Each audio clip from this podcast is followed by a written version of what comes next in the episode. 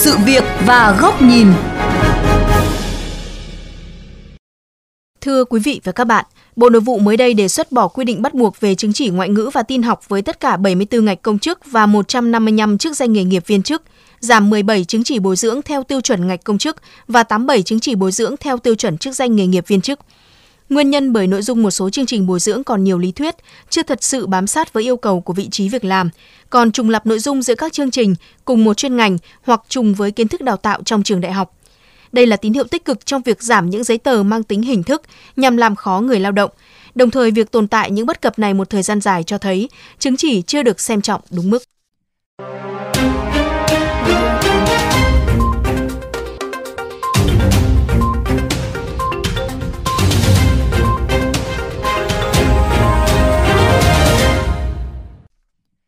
Anh CH, phóng viên một tờ báo chuyên về giới trẻ ở Hà Nội, rất hoan nghênh đề xuất bãi bỏ việc phải có chứng chỉ ngoại ngữ tin học khi tuyển dụng viên chức.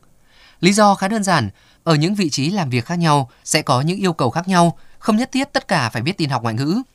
Chưa kể, yêu cầu cơ bản như chứng chỉ đặt ra hầu hết đã được học từ trong ghế nhà trường phổ thông và đại học. Trong cái quá trình mà tôi ờ, học ấy thì đã được ờ, thực hiện các ờ, chứng chỉ như là tin học ấy và chứng chỉ tiếng Anh khi mà làm việc thì ờ, tôi thấy là cái việc mà mình phải cấp lại một lần nữa cái chứng chỉ đấy nó cũng không cần thiết đó cũng là một cái mà tôi thấy là nó vẫn còn đang rườm rà và mang nhiều tính thủ tục Ngược lại, có những chứng chỉ đào tạo không bắt buộc như MC, dẫn chương trình, anh CH thấy rất cần thiết. Do đó, theo anh nên bỏ những chứng chỉ không phù hợp, thiếu thực tiễn hoặc chuyển từ bắt buộc phải có sang dạng chứng chỉ bổ trợ. Trong khi đó, công tác trong ngành giáo dục gần 20 năm, lương hơn 5 triệu đồng một tháng, anh HHT phải bỏ ra một số tiền bằng nửa tháng lương để đi học chứng chỉ chức danh nghề nghiệp. Anh T đang là giáo viên trung học phổ thông hạng 3 nên cần lấy chứng chỉ hạng 3 để giữ hạng. Nếu sau này có cơ hội lên hạng 2, anh cần đăng ký học chứng chỉ chức danh nghề nghiệp hạng 2 tương ứng. Khi mà mình đang ở hạng 3 mình muốn nâng ngạch lên hạng 2 là liên quan đến mức lương thì mình phải đi học. Cứ đến đợt mà có kỳ thi của sở ấy hoặc của thành phố ấy thì là nó sẽ có những công văn về để những ai đăng ký thi thì người ta sẽ xét dựa trên những cái tiêu chí. Nó sẽ có một cái bộ tiêu chí đấy thì mình đủ rồi thì mình sẽ được thi và thi chung của thành phố luôn. Đợt vừa rồi là phải thi ba cái là thi tin học này, thi ngoại ngữ và thi cái chứng chỉ thăng hạng giáo viên. Anh tê nói, thời gian học để lấy chứng chỉ chức danh nghề nghiệp diễn ra cũng hết sức nhẹ nhàng. Học vào các ngày cuối tuần, thời gian học cả ngày trong vòng 2 tuần. Trong quá trình học, nếu bận, người học có thể được tạo điều kiện nghỉ một đến hai buổi. Hầu hết các chương trình được học anh đều đã biết và không có gì mới cập nhật. Cũng theo anh Tê, thực tế sau 4 năm học đại học, có những người làm việc đúng chuyên môn 30-40 năm, thậm chí có bằng thạc sĩ đúng chuyên ngành và đang giữ chức vụ trưởng phó phòng, nhưng lại bắt buộc phải học chứng chỉ chức danh nghề nghiệp. Điều này rất phi lý, thậm chí coi thường các cơ sở đào tạo đại học cao đẳng, bỏ qua kiến thức và kinh nghiệm làm việc của viên chức thì ngày trước có một cái đợt là người ta muốn tức là người ta cũng yêu cầu là cũng phải học để cho nó bằng cái cái đội mới vào ấy. Thế nhưng mà thế người ta mới phản bác ví dụ tôi khoảng 50 tuổi mà tôi lại như 22 tuổi mới ra trường thì, thì là không đúng. Thứ hai nữa là trình độ nó thường nó khác nhau.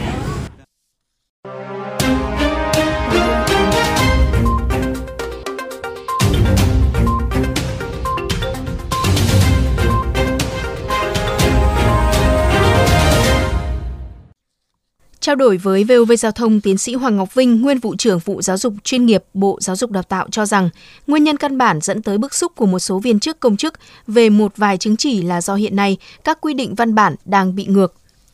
Nói như bên ngành giáo dục chẳng hạn, thì cái tiêu chuẩn chương trình bồi dưỡng năm 2016, tiêu chuẩn năm đến hai đầu năm 2019 hay 2020 bắt đầu lại ban hành.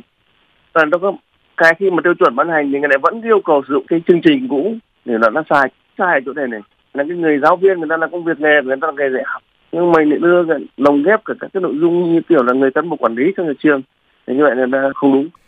Tiến sĩ Hoàng Ngọc Vinh cũng khẳng định yêu cầu phải học có chứng chỉ ngoại ngữ tin học là chuyện cách đây hàng thập kỷ vì khi đó đây là những nội dung lạ lẫm cần phải đưa vào chương trình. Nhưng hiện nay ai cũng có thể tự học, tự trao dồi kỹ năng đó, vì vậy không chỉ bác bỏ các chứng chỉ bắt buộc dạng này. Các bộ ngành cần tổng ra soát lại các quy định văn bản để phù hợp hơn với thực tiễn nếu mà lại chạy theo mức cực đoan thì bỏ hết tất cả các cái chứng chỉ thì bản thân chứng chỉ nó không có lỗi. Mà bản thân là do ờ, chúng ta thiết các cái vị trí tiêu chuẩn vị trí việc làm không chuẩn. Thành ra nó chấn chỉnh đồng bộ không phải chỉ trên cái hình thức văn bản đâu mà trên cả cách làm. Kể cả những việc tổ chức các lớp bồi dưỡng xây dựng lại cái tiêu chuẩn vị trí doanh nghề nghiệp rồi thì xây dựng những bồi dưỡng gắn cho nó.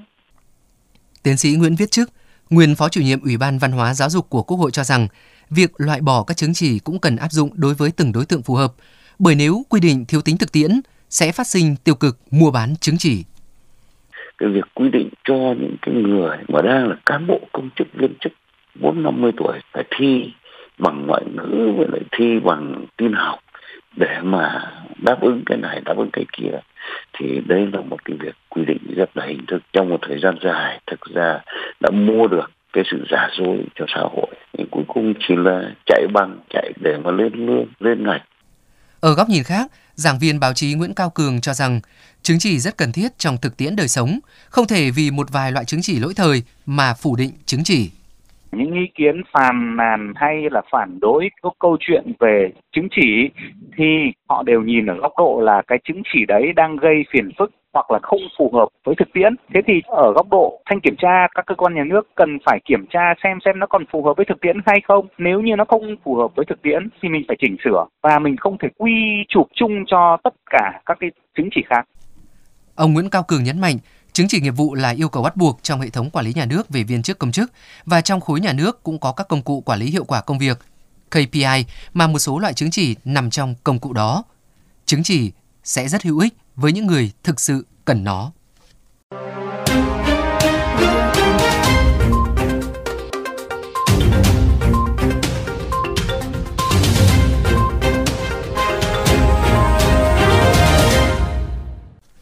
Thưa quý vị và các bạn, tiếp tục chuyên mục sự việc và góc nhìn, mời quý thính giả lắng nghe bình luận với nhan đề Chứng chỉ không có lỗi.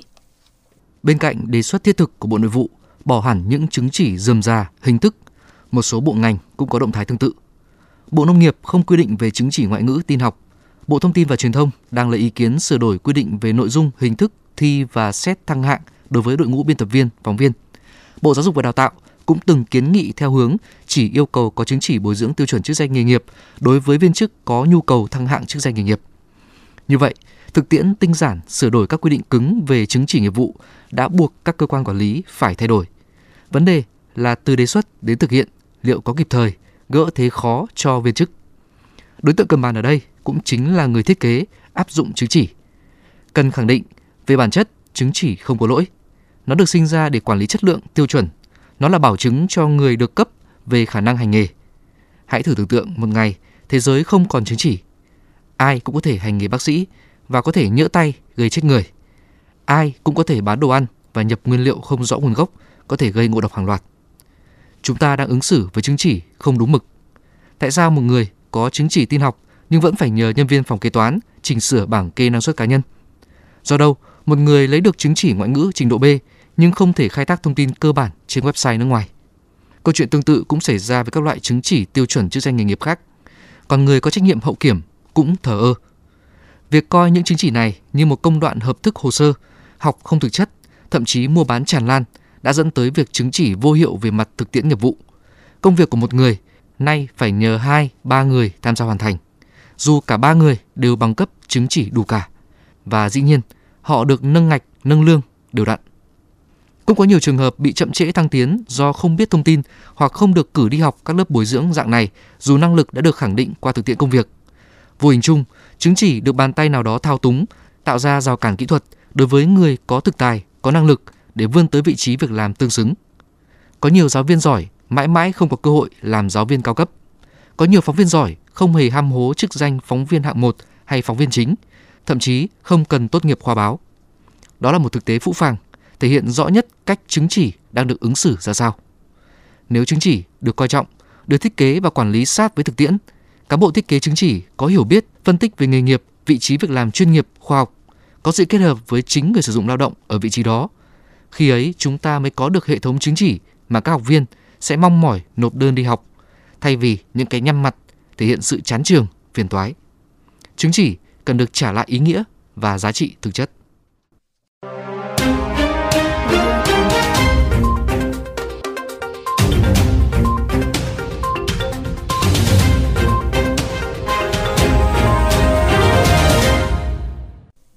Quý vị, nội dung vừa rồi đã khép lại chuyên mục sự việc và góc nhìn ngày hôm nay. Quý thính giả có thể nghe lại chuyên mục này trên website vovgiao thông.vn.